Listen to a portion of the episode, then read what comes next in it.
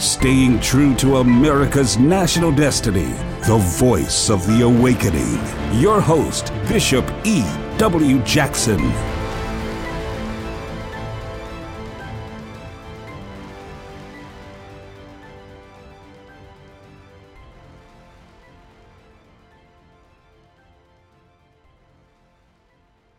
This is the July 4th Independence Day season. And I want to talk to you about a subject that God has put on my heart for quite some time that I've been contemplating and, and thinking about. And the scripture I want to use as the jumping off point is the second clause of that 11th verse.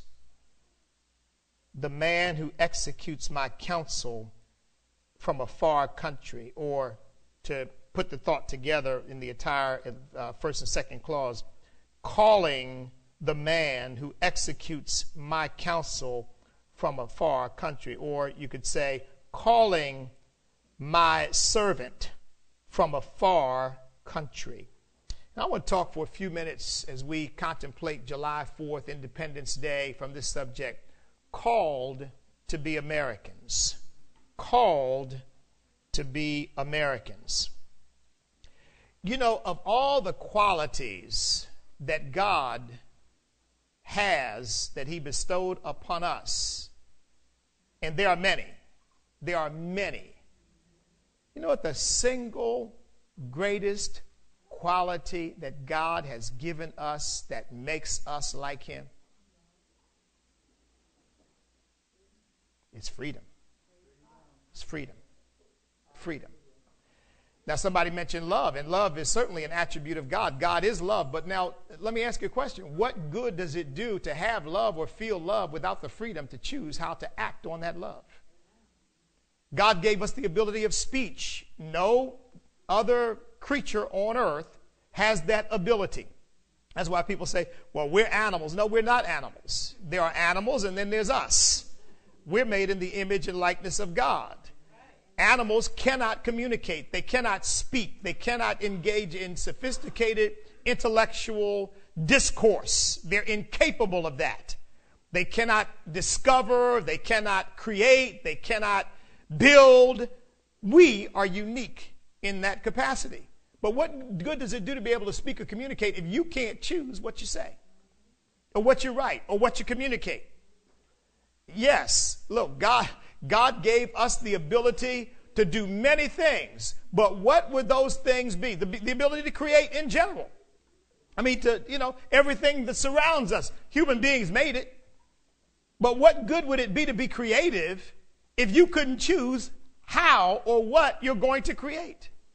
See, freedom is the essence that makes everything else about us viable, possible, important. Otherwise, we'd just be robots. I mean, animals can do things, but they do them by instinct. They do them simply by training. Now, it's true, human beings have certain impulses, certain instincts, and when we allow our impulses and our instincts to control us, then we become like animals. But the difference between us and animals is we can have an impulse, we can have an instinct, we can have a, a, a desire, and we can actually control it. We can say, no, I'm not going to do that. That may be what I feel like doing. That may be what I, am almost compelled to do, but I, I choose not to do it. We have that freedom to choose. Freedom is what makes us so different. See, because God is ultimately free. Amen. He is ultimately free to do whatever he seeks or wants to do according to his own moral integrity. You see, when I say freedom, a lot of people hear, well, I want the freedom to get high and the freedom to sleep around, the freedom. That's license. That's not freedom. See, because all of the sins that people commit don't make them more free, they put them in bondage. But freedom is, is being able to fulfill your God given potential. Now, in light of that, the single greatest quality that describes the United States of America more than any other that brought people here, that made people want to form this country, is the same thing freedom. freedom. People wanted to be free. And so this country is birthed out of that desire. Now you can see how that spiritual quality and the very nature of our country in its foundation both come together. So that people can, in fact, you could say it this way that America is the greatest place in human history for people to live out who they truly are as human beings. Because it gives us the freedom to do so. See? Now, now, if that's the case, then it raises a question, doesn't it? And the question that it raises is if, if, if freedom is the essence of, of, of what God gave us to make us fully human, and freedom is the foundational principle upon which this country was based, then the question is, why are we here? Everybody's not here. There's 313 million of us now. And some of those, of course, uh, are not supposed to be here because they're illegal immigrants. But there's about 313 million of us here. Let's forget about, uh, leave aside right now the illegal immigrants. All the people were here legally, either because their ancestors came here or because they chose to come here and managed to get here legally. Why are we here? I mean, we could be anywhere. Now, for those of us whose ancestors have been here for generations, that's really a profound question. For those who have made the choice in their own adult lives, I want to be an American. I want to live there. That's, I want to have my citizenship there. It's a little bit of a different question, uh, but it comes down to the same thing. But for us who didn't make that choice, we simply inherited it. This is where we were born. Now, now, in order to answer that question, you've got to determine in your own mind and heart how do you view human history. In other words, if you're a person who really in your heart of hearts, and Christians ought not think like this, but I think some do, who really in your heart of hearts believes things just kind of happen. Accident, coincidence, what have you, they just kind of happen. But if you really believe that God is the author and finisher of human history, if you really believe that God ultimately rules over human history and that the outcome is in his hands, then you can't possibly believe that the greatest nation that mankind has ever known is some kind of accident. It just kind of happened. It just fell together. That, that, that the brilliant minds who came together in 1776 in order to craft the, the Declaration of Independence and the Constitution just kind of happened. They just kind of ended up there. It just happened to be a man named George Washington who everybody respected, who everybody was willing to, to give power to because they believed in him and believed that he wouldn't abuse it. A brilliant man by the name of Thomas Jefferson who was able to pen the words of the Declaration of Independence that resonated among everybody, including the slaves. A man named Madison, uh, James Madison, who, who, who understood freedom and how to enshrine that in our Constitution along with some others. They just kind of happen to be there all at once. No, it, it, that's, there's no way. That's like suggesting that the apostles were accidental. And they weren't an accident. Jesus chose them and called them for that moment in history. Well, then, if the country is not an accident, and I know it's not, the founding fathers didn't believe that, and, and I don't believe that. No Christian ought to believe that. Then why would you think your being here is an accident? You just kind of happen to be here? I mean, think about this. Why do you think that the Bible gives us in Matthew chapter 1 the full genealogy of Jesus Christ? And there are all kinds of people in it. And every single one of them was chosen by God to be in it chosen by God to be in it. Your lineage was chosen by God. You know, you all have heard me say, you are not who you are because of your genetic background. Your genetic background is what it is because of who God ordained you to be before the foundation of the world. He picked out who your progenitors, your ancestors would be so that you could be who He called you to be carefully chose your background. The Bible says so. He fashioned all your days before there were any of them. So he knows all about you. He, he knows every strand of your DNA because he put it there. Glory to God. Amen. Amen. So, so then, then you're not here by accident. Now, now, of course, this country is, is unique in so many ways, but one of the ways in which it is unique is this is the only country on the face of the earth and that ever existed on the face of the earth where the majority of people ancestrally came from somewhere else. This is not a nation, what is it, might be 95, 96, 97%, depending upon the Native American population, which is very small now. Those are the only ones who were actually here on this continent when this nation was formed and before it was formed. Everybody else came from somewhere else. You go to England, you won't find that. You go to Italy, you won't find that. You go to Greece, you won't find that. You go to the Middle East, you won't find that. You'll find people, their ancestry goes back in the same geographical region for hundreds, sometimes thousands of years, but not here. You get back to beyond the 1600s and you got to go somewhere else. You got to go to Spain or Europe or Africa or somewhere to find your ancestry because it's not here. This is the only place in the world like that. So then God somehow brought all these people together from a variety of places to form this thing we call the United States of America. Was it an accident? Nope. I believe that every single person is called to be here. Every single American was called to be here, that this is a unique nation to which you were called. Now, if you're called here, then you ought to be mindful of the fact that you've got some responsibility under that calling. I mean, I have been really pondering and meditating on this because I had never thought about it in this light that I'm actually called, called to be an American. If I'm called to be an American, why would I hate what I am? Why wouldn't I seek to understand what God's plan was in putting me here? Now, look, let's, let's be real about it.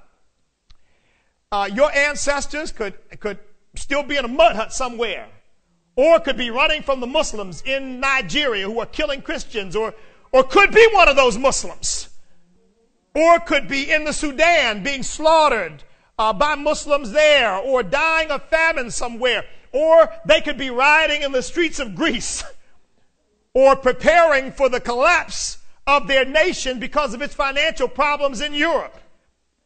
I mean, they could be anywhere. You could have never, it could have been that you never ended up here. And yet you did. Yet you did.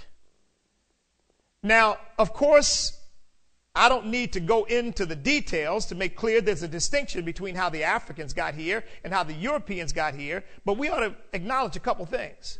Number one, we ought to acknowledge that the two largest groups to first populate this country were Europeans from Great Britain and Africans.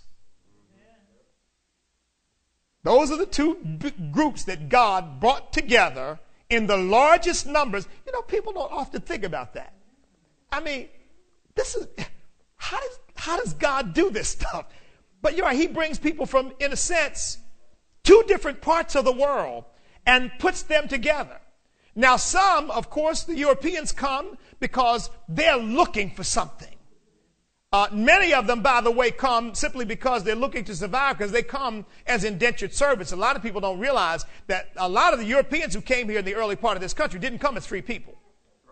They came as indentured servants. That meant, meant that they were slaves for a time to whoever their master was, and they had to work out a certain number of years in order to be set free. And by the way, the first Africans to come here were indentured servants, not slaves.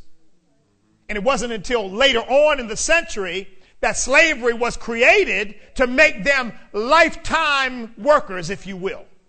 But the first to come were indentured servants who worked for a time and got their freedom. That's why all throughout the history, there were always what they call free blacks. How'd they get free? Well, some were freed by their masters, but some came, they were, they were, they were heirs of those who came as indentured servants, and they just weren't slaves. But now, Africans came here by force. Europeans came largely by choice. But you'd be surprised that there are similarities between the two. Because think about this Here's number one everybody who got here got here because they were strong constitutionally. Only the strongest made it. You, it's not like going down and buying a ticket on uh, uh, uh, American Airlines, you know, and say, I'm going to Europe. To leave Europe to come to a continent that had no, nothing but wilderness awaiting you was a major decision and was supremely dangerous. Many of the people who started out from Europe to get here died on the way. Uh, in fact, some, some statistics say about 30% died on the trip over. And then when they got here and they faced the wilderness, many died of sickness and disease and starvation. I mean, they, they died by the hundreds, by the thousands. But somehow, our ancestors, many of the slaves, 40%, they say, particularly in the first century of the slave trade, 40% died on the Middle Passage. Died of sickness, of disease. Some, of course, jumped overboard and committed suicide. They didn't know where they were going. They just knew they were, they were shackled. They didn't like it. They took their opportunity. They jumped overboard. They were eaten by sharks, so they drowned. But somehow, our ancestors, we Americans, our ancestors made it through the Middle Passage, through the trip from Europe, through the wilderness, through the starvation. They had to come here and carve out a life for themselves. And they made it. See, here's the first similarity there's something about Americans that's strong. Because the ones who got here and stayed here and made it here had to be strong. They had to be fighters. They had to be people who weren't willing to, in some sense, lay down. People who were willing to just struggle through it and, and make it however they could. You realize uh, the, the hunger for freedom didn't begin during the Civil War among slaves. Uh, there, there are stories of how the word of, of Thomas Jefferson got out among the slave population, and they were all acting like it was the coming of Jesus. They said, Well, this means we're going to be free soon. They hungered for the freedom that they heard talked about in this country. And somehow, even then, they knew they were heirs of that freedom. Glory to God. You realize when the British attacked the United States of America, well, they came and invaded trying to make sure that we didn't become independent. They offered freedom to a lot of the slaves that they would desert. About 100,000 did from all over the South. But our ancestors didn't. They stayed. Why? See, it's not by accident. It's because God had a calling on the lives of people to build this country.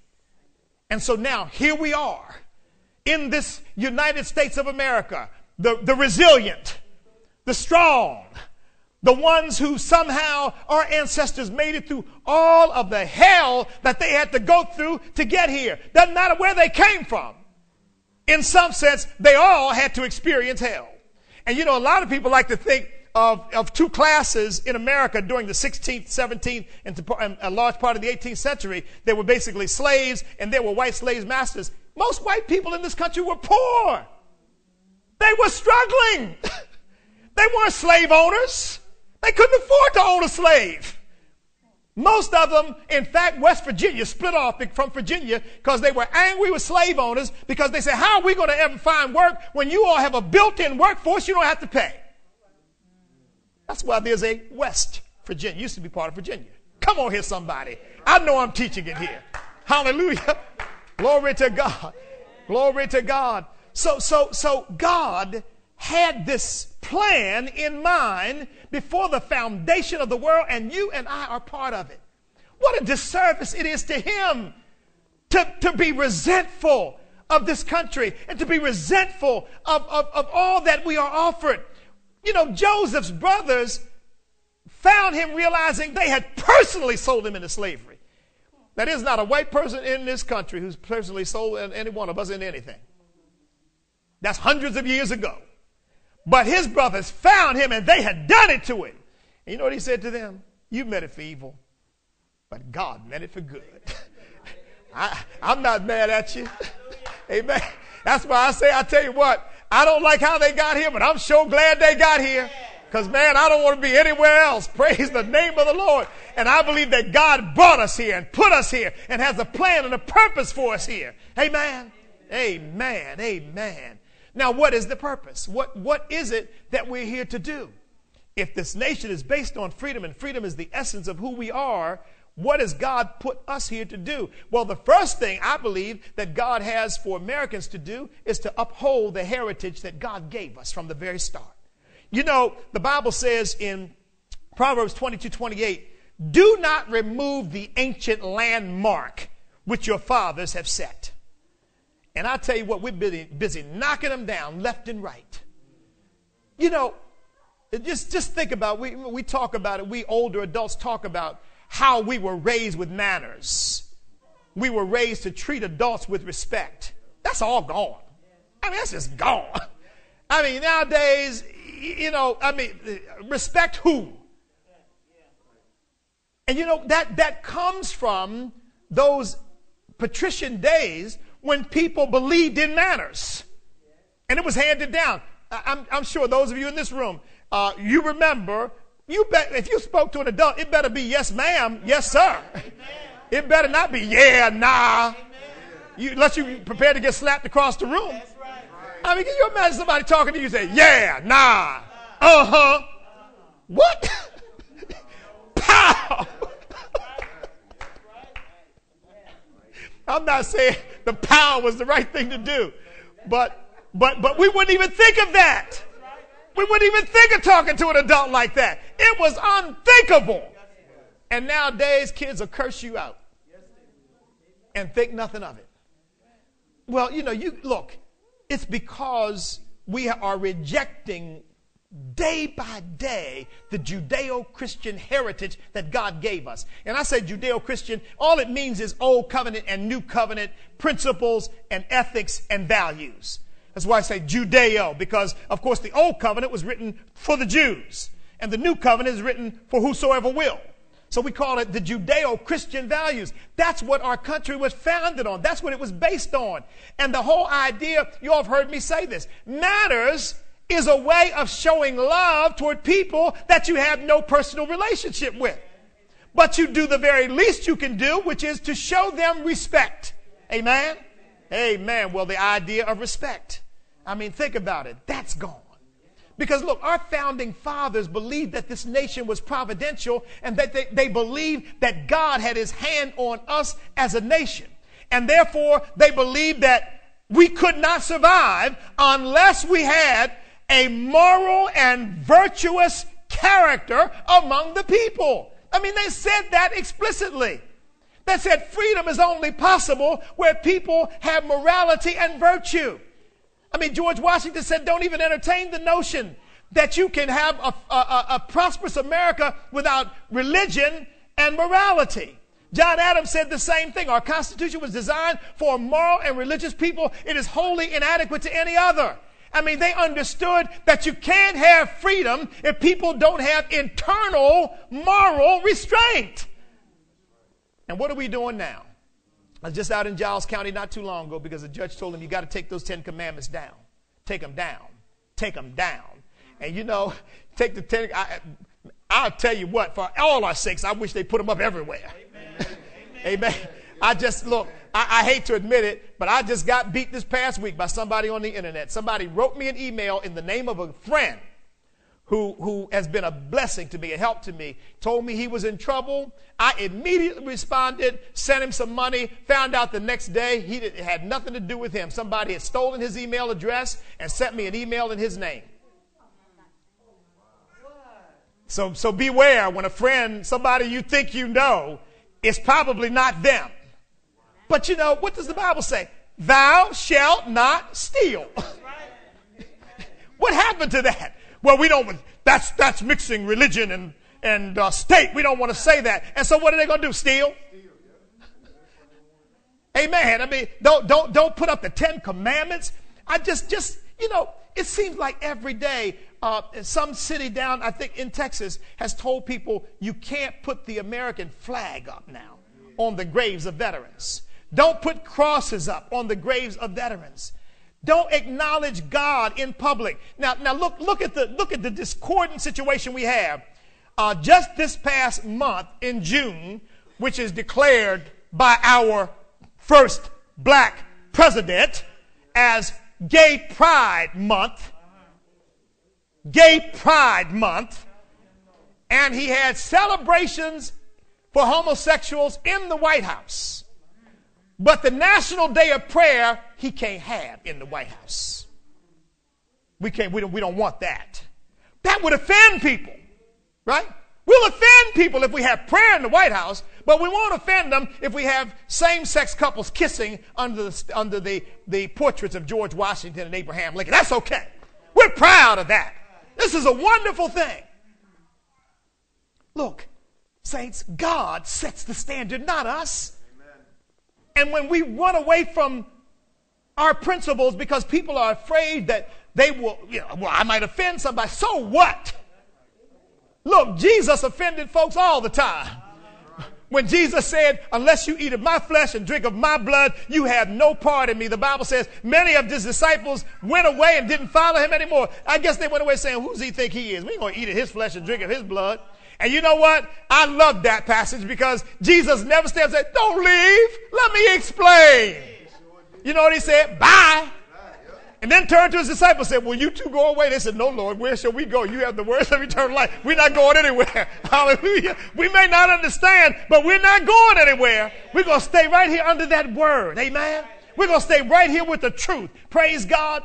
See, the Bible says you shall know the truth, and the truth shall what? Make you free. What did the founding fathers say? We hold these truths to be self-evident that all men are created equal and endowed by our creator with certain inalienable rights that among these are what? Life and what? Liberty freedom and the pursuit of happiness. Glory to god. Glory to god. And by the way it said the pursuit not the guarantee. Come on here somebody it didn't say that the government's got to make me happy it said I get the right to pursue my own happiness. That's what freedom is all about. Amen. Amen. And I found out where happiness is. It's in Jesus. In fact, there's better than happiness in Jesus. There's joy in Jesus. Hallelujah. There's peace in Jesus. There's love in Jesus. There's deliverance in Jesus. Glory to God. He's the meaning of freedom. Hallelujah. Because he said, Whom the Son sets free is free indeed. Glory to God. Glory to God. We, we've got to, we got to fight for our heritage. We have a common heritage. Amen? A common heritage. Because look, all of those people who came early, they were almost all Christians. And guess who the first group was that they successfully evangelized?